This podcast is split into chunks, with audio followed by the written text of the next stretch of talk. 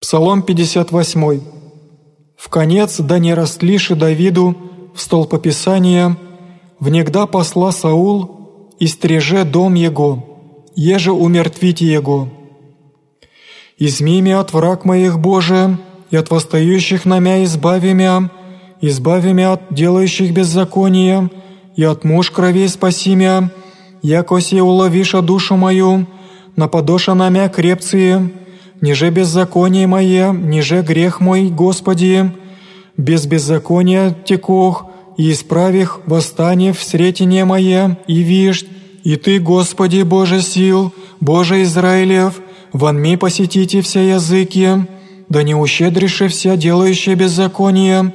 возвратятся на вечер и взалчут яко пес, и обыдут град, сети отвещает усты своими, и меч во уснах их, яко кто слышам, и Ты, Господи, посмеешься им, уничижише вся языки, державу мою к Тебе сохраню, яко Ты, Боже, заступник Моисеем, Бог мой милость Его предварит мя,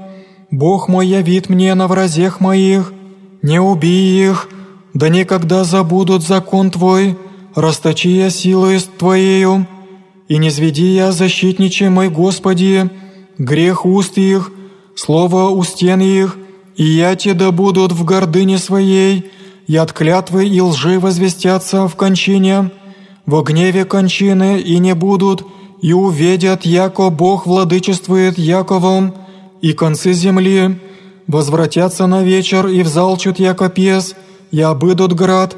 те разыдутся ясти, ащели же не насытятся и поропщут,